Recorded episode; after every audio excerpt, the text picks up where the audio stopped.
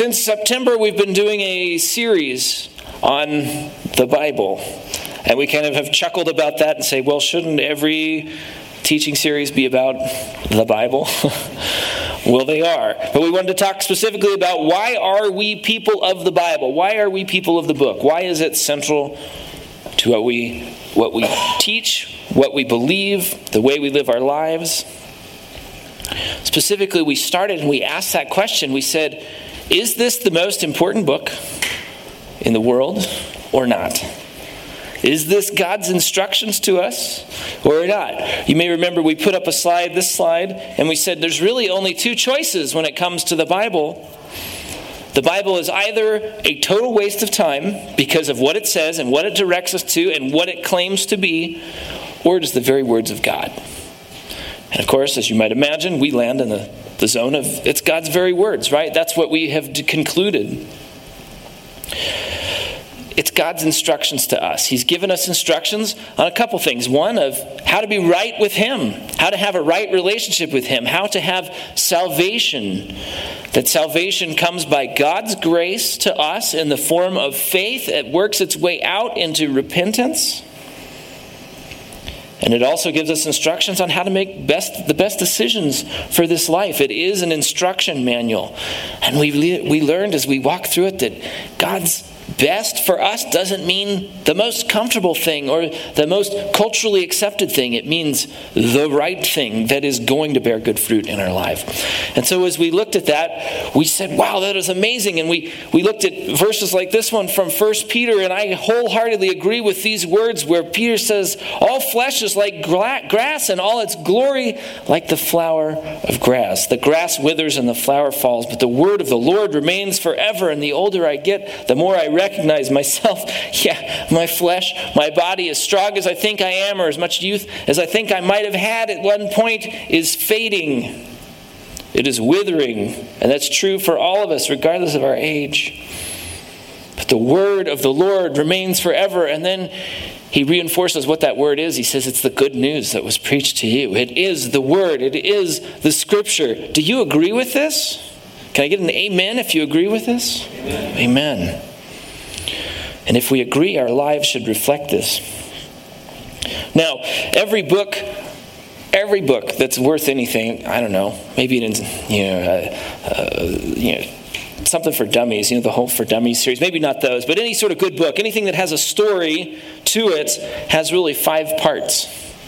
Every good story has five parts, and God, thankfully, has given us not only an instruction manual, like life for dummies or whatever we could call the Bible. It is an instruction manual, but it is a story too. It's amazing. It's both of those things, and the Bible has the five parts that any other good story has. We have the setting, we have the conflict, we have the plot, and we have the resolution, and we have the characters, right? So in the Bible, the setting is really earth. Here, life on earth as we know it. That's the setting. The conflict is people are sinful, and there's this battle between good and evil going on in the world and the spiritual realm around us.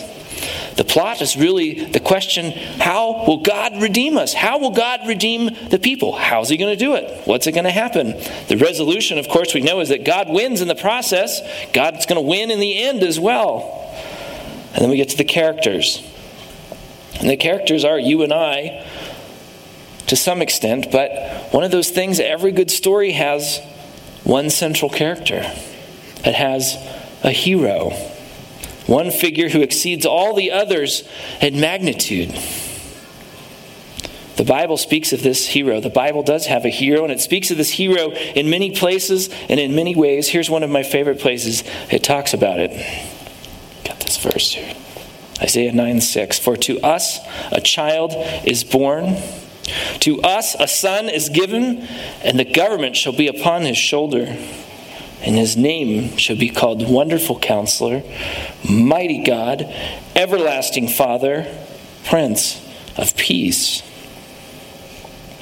Now, during our series this fall, we talked a little bit about prophecy, and we talked about prophecies of the Messiah. And at one point, we even looked at the math for those who like math, and we saw that, hey, you know, in the Old Testament, there's about, they can identify about 48 different prophecies that point to this hero who's going to come and save the day. And when we looked at just eight of those and we said, what are the chances that eight of those would be fulfilled in just one person on the face of the earth? And we went through all the math, and if you don't remember that, you could welcome to go back and listen to it, or I could walk you through it at some point. But we saw that the chances are one in 100 quadrillion that these things would come to pass in one person. And this here is not one of those prophecies of those eight, but it is one of those 48 this is from Isaiah. It's a prophecy about the Messiah. And remember, this was written 700 years BC. 700 BC, this was written, roughly. And what's my favorite part of this verse? The names. I love these names, right? These are the coolest things. They're so amazing. Wonderful counselor, mighty God, everlasting Father, Prince of Peace. Now, some of these names, we look at some of these names, right?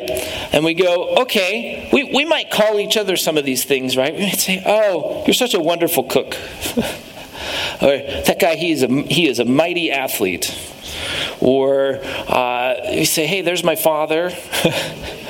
you know, and then there's some, you know, some special people. We go, oh, he's a prince. Or he is a counselor.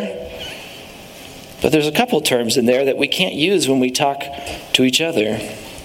And we certainly would never speak to any of each other and say, oh, you fulfill all of these things, or you are any of these. These are just sort of bits and pieces to each one of us. We would never do that unless that person was just one of those things that's listed here, and that's God. Would never call anybody all of these things except God Himself.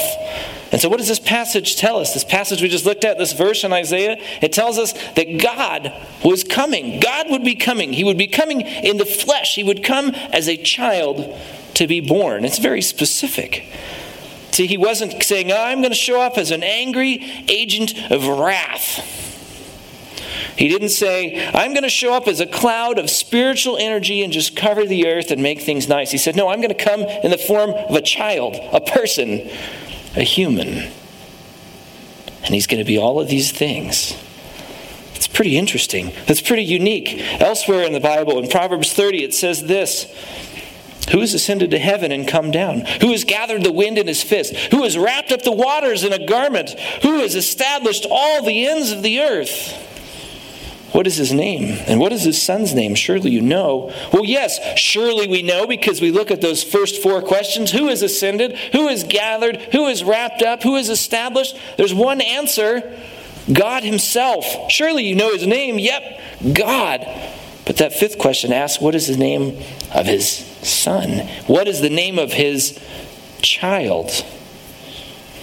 Who is the name? What is the name of this son who would be born? What would his name be? We flash forward to the first century. John writes these words.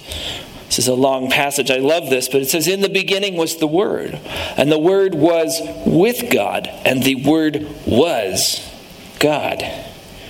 He was in the beginning with God.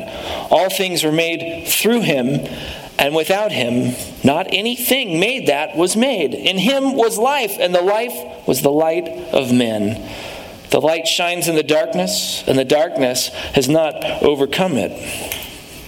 There was a man sent from God whose name was John. Was he this one? He came as a witness to bear witness about the light that all might believe through him. John was not the light, but came to bear witness about the light. The true light, which gives light to everyone, was coming into the world. He was in the world, and the world was made through him, yet the world did not know him. He came to his own, and his own people did not receive him. But to all who did receive him, to those who believed in his name, he gave the right to become children of God who were born not of blood, nor of the will of the flesh, nor of the will of man, but of God. And the Word became flesh and dwelt among us. And we have seen his glory glory as of the only Son from the Father, full of grace and truth. John bore witness about him and cried out, This was he of whom I said, He has come.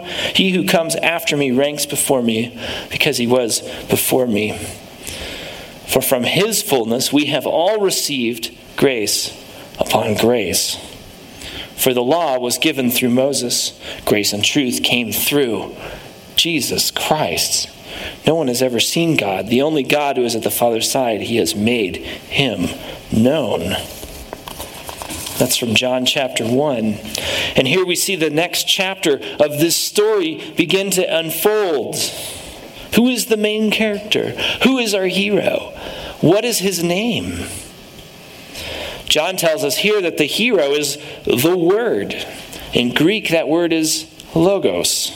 To the Greek, the use of that word meant the governing power behind all things.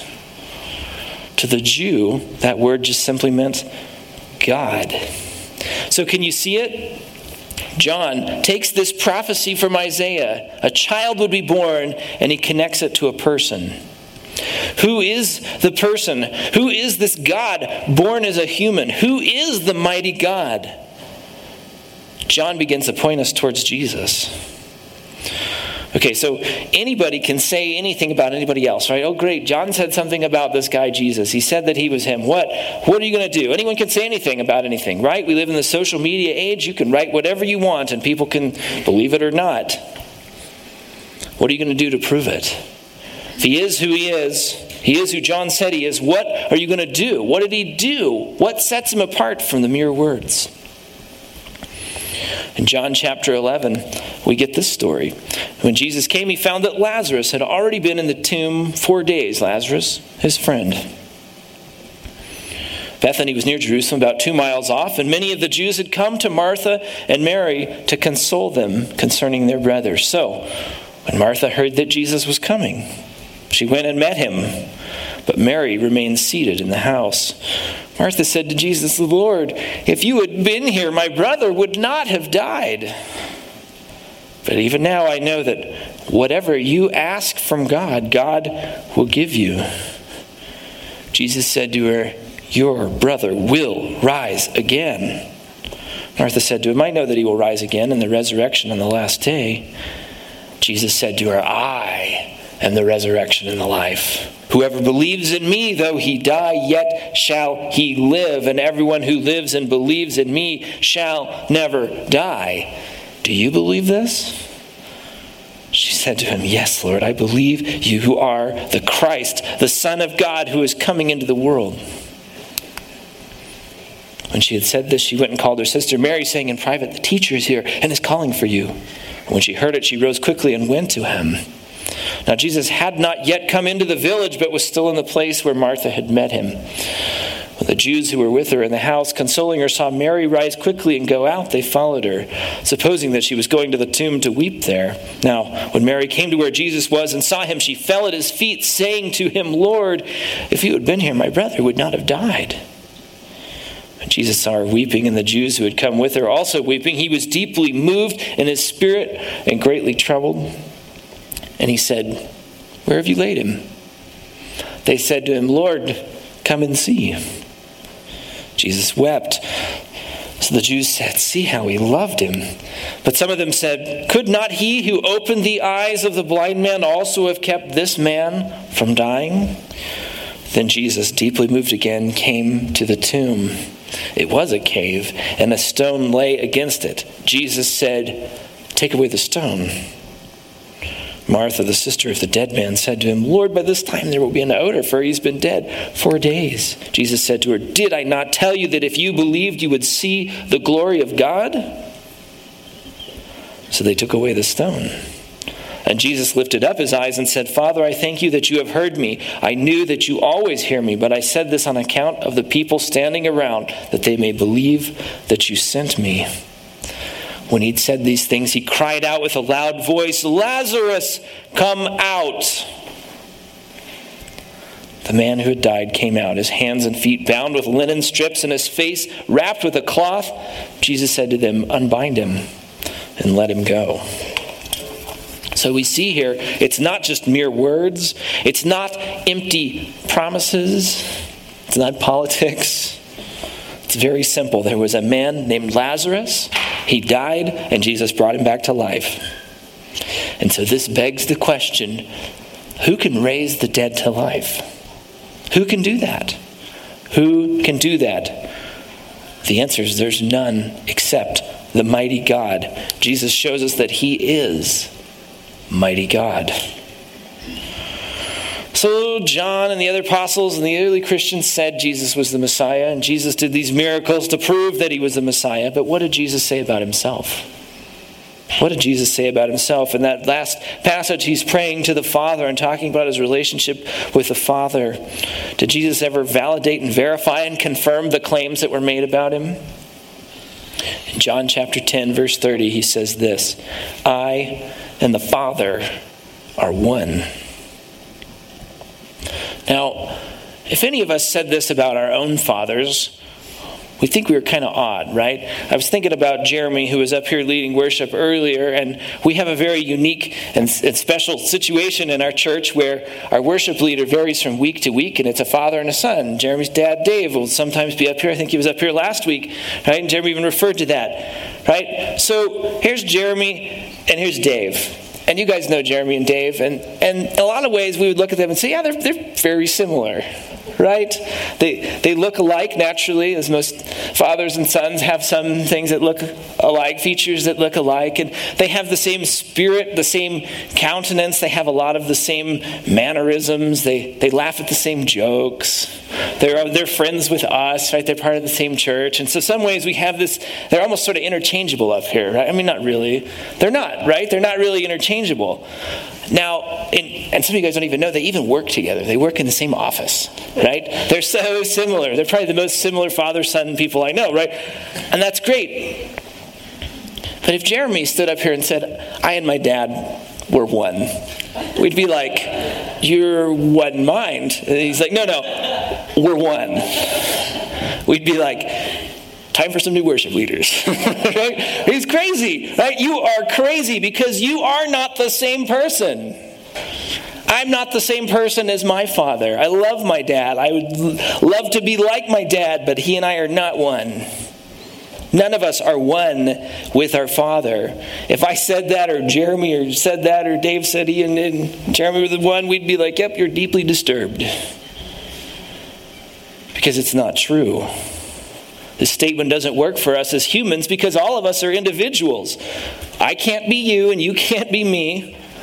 The only place we can even get maybe a little bit close to this is marriage.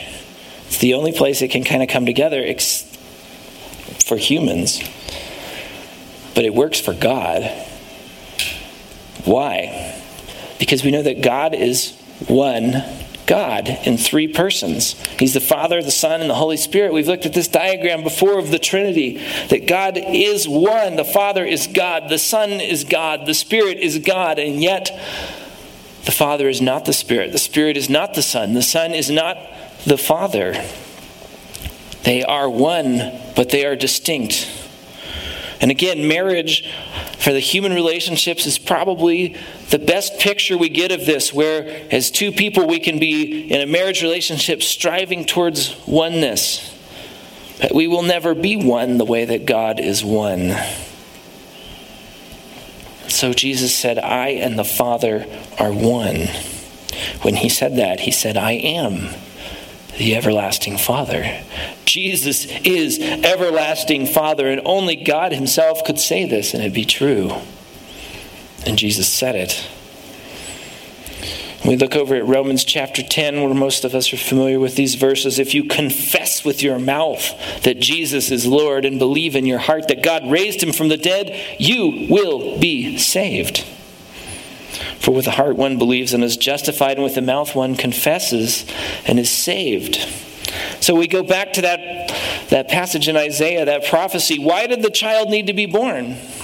Said, Unto you a child is born. Why? Why did we need it? Well, it was simple. It was because that relationship between us, the relationship between me and God was broken. The relationship between you and God was broken. The relationship between each person on the face of the earth who has ever lived and God is broken. It was ruined by our own sinful choices. In Romans 3, it tells us that all have sinned, all have sinned, all have sinned and fall short of the glory of God. Our own sinful choices ruined and broke a relationship with God. Now, in our own lives, when things are broken, when our relationships go off track, where do we turn? Where do we look for help? We go, something is off, something is wrong, something isn't working here. Where do I go for help? Well, if we're wise, we look towards others. We look towards people. We look towards a person, someone who can speak truth and grace into our situation help get us back on track, to help restore us. If it's marriage, to help us get back into the right rightness and pursuing oneness. If it's with a friend of how do, how do I walk this out? Who are we looking for? We have challenges in our life, in our marriage, with others, we go see a counselor. We go to a counselor. And so, doesn't it make sense that when our relationship with God is broken, we need a counselor? We need a counselor to set things right, to point us in the right direction. And Jesus has done that. Jesus stepped in to make us right. He has stepped in to get us right with God Himself. If I confess and I believe, I will be saved. Jesus is wonderful counselor. And so here's another way of looking at that from Ephesians chapter 2. But now in Christ Jesus, you who were once far off have been brought near by the blood of Christ. For he himself is our peace who has made us both one and has broken down in his flesh the dividing wall of hostility by abolishing the law of commandments expressed in ordinances, that he might create in himself one new man in place of the two, so making peace and might reconcile us both to God in one body through the cross, thereby killing the hostility. And he came and preached peace to you who were far off and peace to those who were near. Isn't it beautiful? Not just peace to those who lived in first century Israel. Peace to those who are far off. We're far off. Some ways, we're about as far off as we can be. A couple thousand years later, the other side of the planet. I'm so thankful for that. Jesus gives all people in all places at all times that counsel we need to be made right with God. And to be right really just means what? To be at peace. It means to be at peace. The apostle Paul, he describes it this way. He said, he has, he has delivered us from the domain of darkness and transferred us into the kingdom of his beloved Son, in whom we have redemption, the forgiveness of sins. Speaking of Jesus, he says, He is the image of the invisible God, the firstborn of all creation. For by him all things were created, in heaven and on earth, visible and invisible, whether thrones or dominions or rulers or authorities, all things were created through him and for him. And he is before all things, and in him all things hold together. And he is the head of the body, the church. He is the beginning, the firstborn from the dead, that in everything he might be preeminent. For in him all all the fullness of God was pleased to dwell, and through him to reconcile to himself all things, whether on earth or in heaven, making peace by the blood of his cross. What does this tell us? What does this tell us about Jesus? It connects right back to Isaiah. He is there. He is the one. He is the child born, the firstborn, the son Jesus is the leader, He is the ruler who brings us peace. Jesus is Prince of Peace. And praise God, He brings it even to us who are far off. Amen. So, what happens when we put all this together? There's a passage in Hebrews where the author gives us this beautiful picture. He says, Long ago, at many times, in many ways, God spoke to our fathers by the prophets. But in these last days, he has spoken to us by his Son, whom he appointed the heir of all things, through whom also he created the world. He is the radiance of the glory of God and the exact imprint of his nature, and he upholds the universe by the word of his power. After making purification for sins, he sat down at the right hand of the majesty on high, having become as much superior to angels as the name he has inherited is more excellent than theirs. So, who is the Son of God? Who is he? What name has he inherited? It says he inherited the name. What name has he inherited? How might we describe Jesus? We can go back to Isaiah. Jesus is wonderful counselor. He restores our broken relationship with God. He is mighty God. He raises the dead. He is the force behind all things. He is the everlasting Father. He is one with God. He is God, the Word made flesh and lived as a human. He is the Prince of Peace, the preeminent ruler, the leader, the one who brings us that peace. What is his name? His name is Jesus. As we go forward this month into December, we're going to be looking more at what Jesus is and who he is and what he means to us. But my encouragement to you here as we close today is that as you walk into this month of December, and if you're like me, you've got all kinds of things going on, let's remember this name and who he is, and that he is God made flesh, the child born to us. Let's pray. Heavenly Father, thank you for sending Jesus, the name Jesus is his name. God, as we look through all of these things prophesied there in Isaiah, we realize we need them all. We need a counselor. We need a mighty God. We need an everlasting Father. We need a prince who brings us peace. And God, you put that all together not in, in bits and pieces at different places and different times. You didn't bring it in some sort of force that spreads over the earth or mystical things that we had to dissect and go search for. You brought it all in the form of one person, Jesus of Nazareth. Lord, we are blessed. We who are far off are blessed by what you've done. So, Lord, as we walk into this month where there will be much going on about us, all spins off of a celebration of the birth, of that birth of that child you sent, Lord, help us to remember his name and not forget it the name of Jesus. Thank you for sending him to earth to die on the cross so that by faith, by your grace, we could be made right with you. It's in his name we pray. Amen.